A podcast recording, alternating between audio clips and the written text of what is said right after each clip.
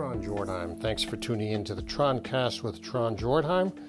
And uh, we're going to talk more today about whatever's on my mind. So stay tuned. Thanks for being here and uh, check it out.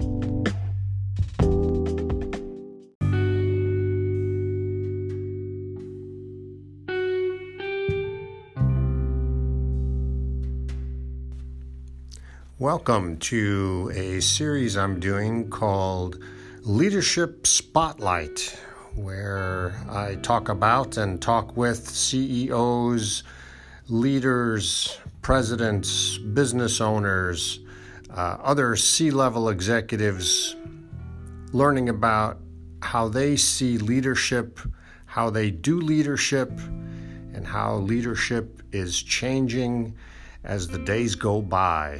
So tune in and thanks for being here on the Troncast with Tron Jordheim.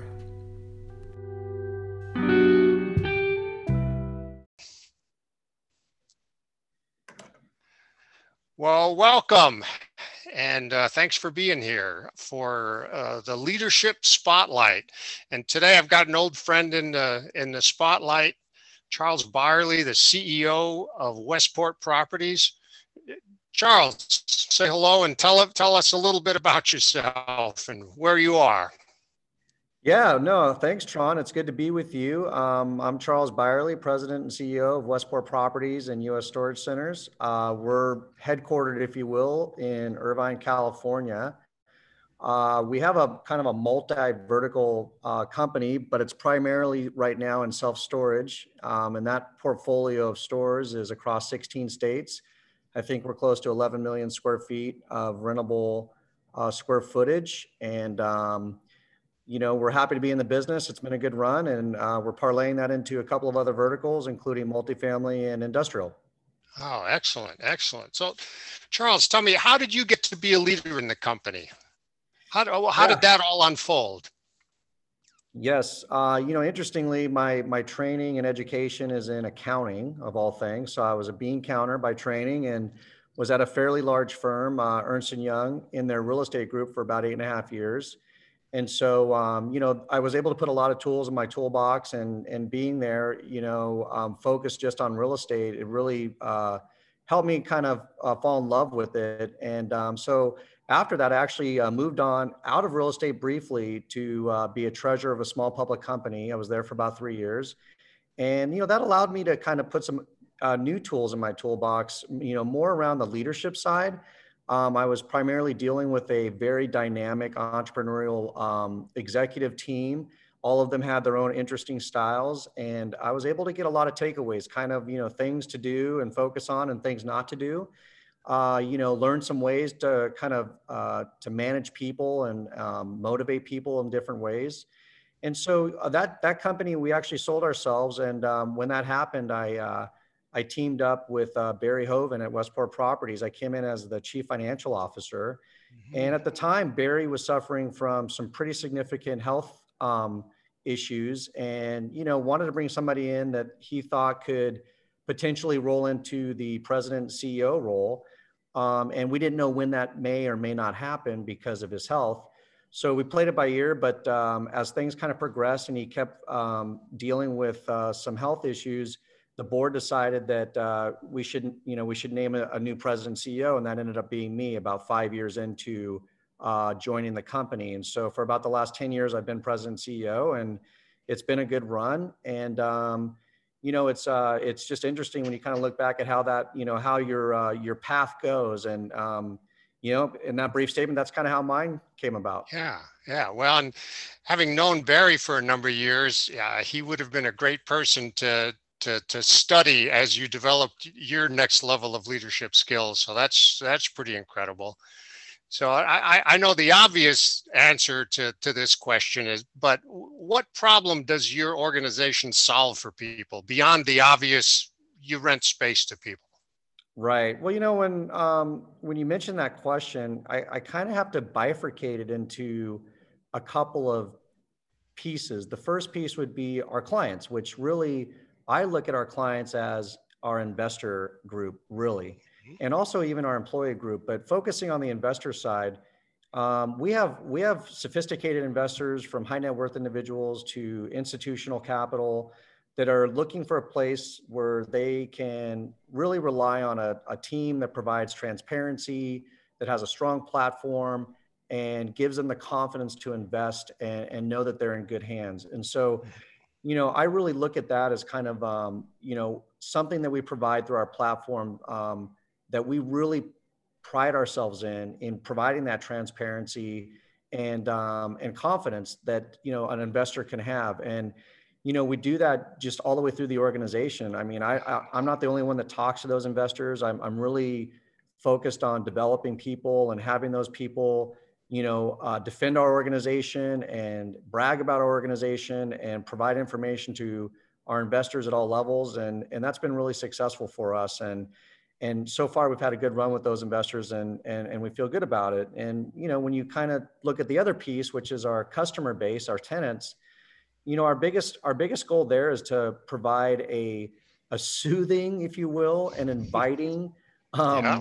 uh, uh, uh, place for them to come and, and, do business because when you think about storage you know as we all know even if it's for even if you're storing goods for something good let's say a remodel of a kitchen or moving to a new home um, it's a very stressful situation so you have to really focus on the emotional side of that and providing you know, a very seamless uh, customer um, experience that's got a great uh, interface that provides them to be able to transact smoothly, easily, efficiently um, means a lot. And then also just focusing on the customer service side of it and really having everybody that works at Westport really understand what folks are going through so that they can address it with the right you know attitude and mentality mm-hmm. and let those folks know that they're in good hands. So that's kind of the the two prong approach i think between clients and customers. Yeah well that makes a lot of sense. So w- what's your big goal for this next year coming? We'll we'll be into 2021 pretty soon. Our biggest goal is to get out of 2020 right.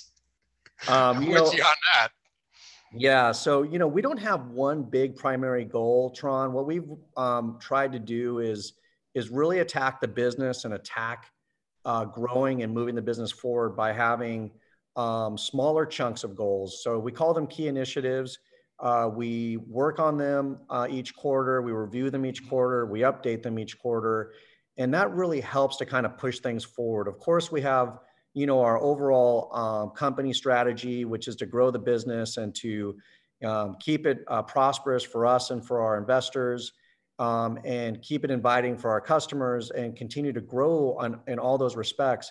But ultimately, we achieve that through you know really chopping things up into smaller, more digestible pieces that mm-hmm. allow us to be able to chip away at those and not feel at any one time that we're overwhelmed trying to achieve some big goal. Um, yeah. All the while, just knowing that we're you know pushing ahead and and and and and really you know looking at our, our mission and, and our vision and saying, you know, are we are we continuing to follow that and are we are we using our core values to achieve that? And are we, you know, we're making progress? So I think, you know, for us, as long as we're kind of pushing forward and we're taking those bite-sized chunks and we feel good that we're accomplishing things, it helps us to kind of stay motivated and move forward. Yeah, th- thanks for sharing that. So, Charles, what what professional challenges are you facing personally right now as as things go forward? You know, 2020 was interesting from that perspective, and I think you know it really um, allowed and kind of forced all of us um, to really just look at how we face uncertain situations. And mm-hmm. you know, we all see those every year and every day. Um, but you know, really, that's probably the, the the biggest thing that that I took away from 2020, and and one that kind of continues to be a professional challenge and always has been. And that's really mm-hmm you know, staying um, in front of the business, trying to keep relevant as a business, trying to make sure that we're on the cutting edge, but not taking um, absurd risks. Um, but you know, staying staying in front of the business so that we that we can continue to to grow it and to and to make it fruitful and also inviting for our customers. And you know, the uncertainty that came in 2020 really opened up you know some obstacles that maybe we didn't think were there before. And um, you know, so for that you know, again, we just go back to kind of facing things in, in bite-sized chunks that we can manage, even if there is something uncertain that comes along, so that we feel like we're not, again, not being overwhelmed and we're not being pushed into a corner where we're making bad decisions. So, you know, that would that's just going to be an ongoing challenge, I think, and one that um, we'll continue to face, and and that's one that I kind of focus on and, and continue to face uh, individually. Yeah, yeah. Well, thank you. So. I, I know we all have, you know, some fears and some inspirations. So to, tell me, what wakes you up in the middle of the night where you go, ah, I forgot about this, or oh, I got a great idea, I got it right, I got to write it down. Yeah, for sure. You know, um, I personally, I, I really try to pride myself in getting back to people um, in a manageable period of time. And so, you know, I, I, I would say that is probably something that I look back at where, you know, how can I continue to be more organized and um, responsive and proactive in things? And so, you know, there's nothing big that that wakes me up at night. I mean, there's always the occasional thing. I probably got a lot less sleep when the pandemic first came out, for sure. Right. Um, but you know, it's really just you know, it, it, there's nothing big, but I would say the underlying factors are are just making sure that you know you're providing for your family, you're providing for your your employees, and um, you're providing for the folks that are relying on you for investments, you know, there's there's constantly smaller things that pop up all the time that um, that you just want to make sure that you're pressing ahead. So, um, you know, I would say just just the overall kind of day to day stuff is maybe something that kind of you know once in a while um, you know perks up in the middle of the night and it's not all the time, but it's often enough that uh, you know it, it keeps you thinking and and during the day so that you can kind of manage through those things. So I yeah. would say more of that. Yeah, well, that makes sense. So, I mean, you you've got a lot going on. So, so Charles, how do how do you stay balanced with you know mind, body, soul, work, home, all of that? That's not always the easiest thing. Yeah, I, th- I think that's a great question. Again, the pandemic, you can point to that. It even got more difficult. But um, you know, I do try to take care of myself. I, I have a, a, a, regular workout regimen uh, that I share with um, some friends. Actually, Drew a colleague. He and I work out um, a couple days a week. That got interrupted during the pandemic, but we still yeah. keep in touch on that. You know, when we can't get together and we and we're still forcing each other to do it, which is good. And um, and you know, I I try to spend a lot of time on the weekends focusing on, you know, myself and my family and my friends and and staying active you know i have a 16 year old son who's very active he loves the water and the ocean so we try to spend time with him there nice. Um, wife and I um, do a lot of things together. She recently took up golf because she knows I love it. So we, tr- we try to stay active, doing things together and doing that.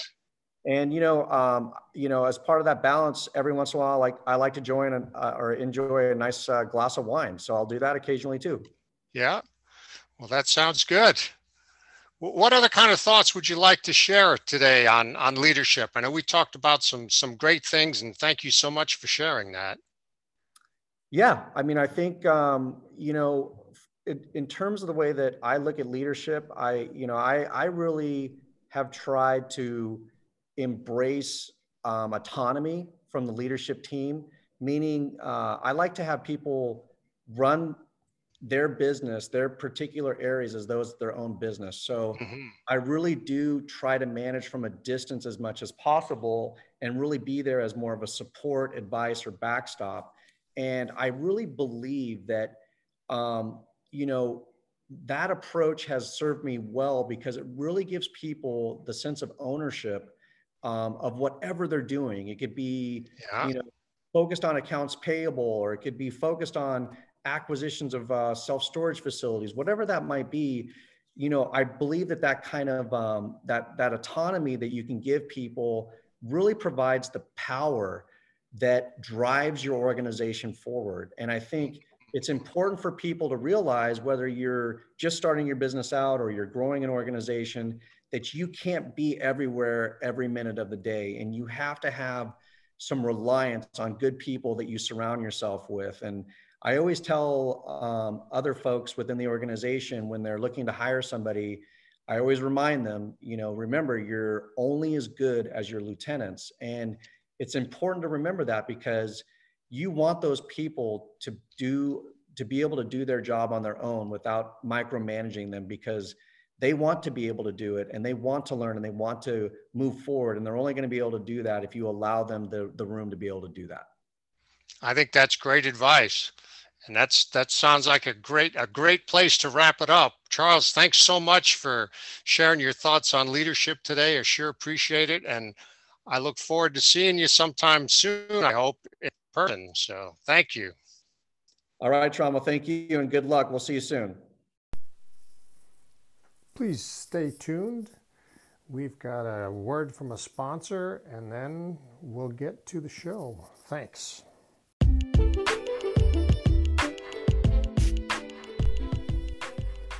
Please stay tuned. We've got a word from a sponsor, and then we'll get to the show. Thanks.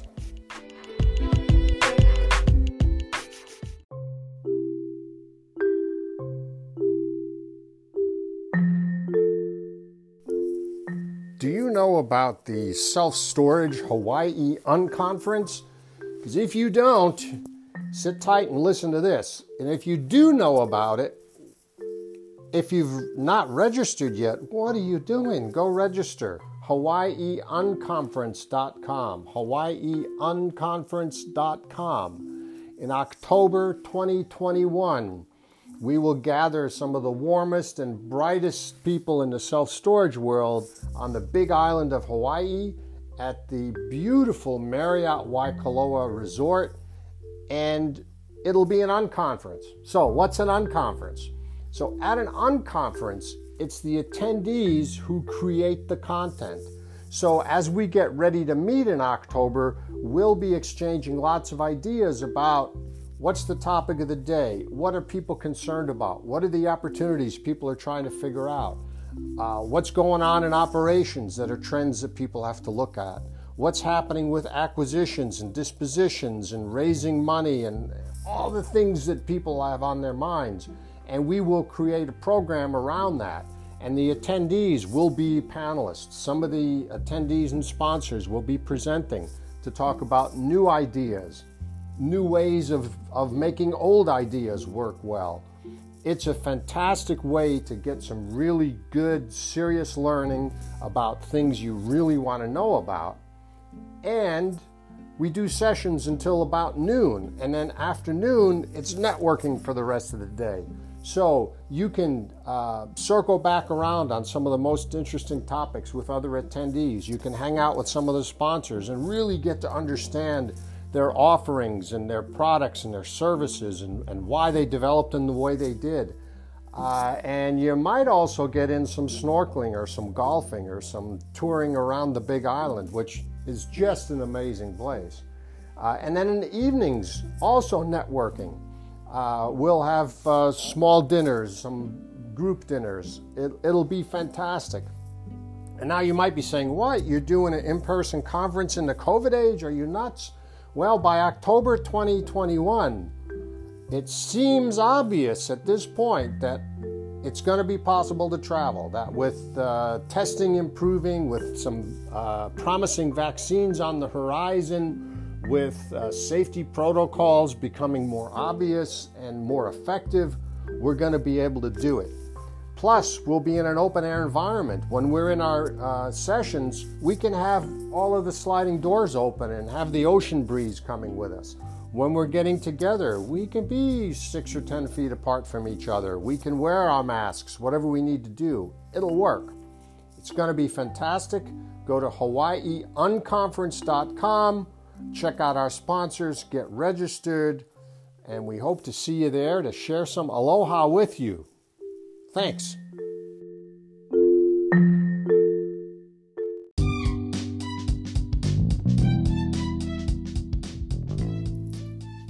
Thanks for listening to the Troncast with me, Tron Jordheim. I sure appreciate it. I'm glad you were able to hang around and listen to some of my thoughts, some of my interviews, uh, some of the things I'm talking about today. I hope you have a great rest of your day. Thanks. See ya.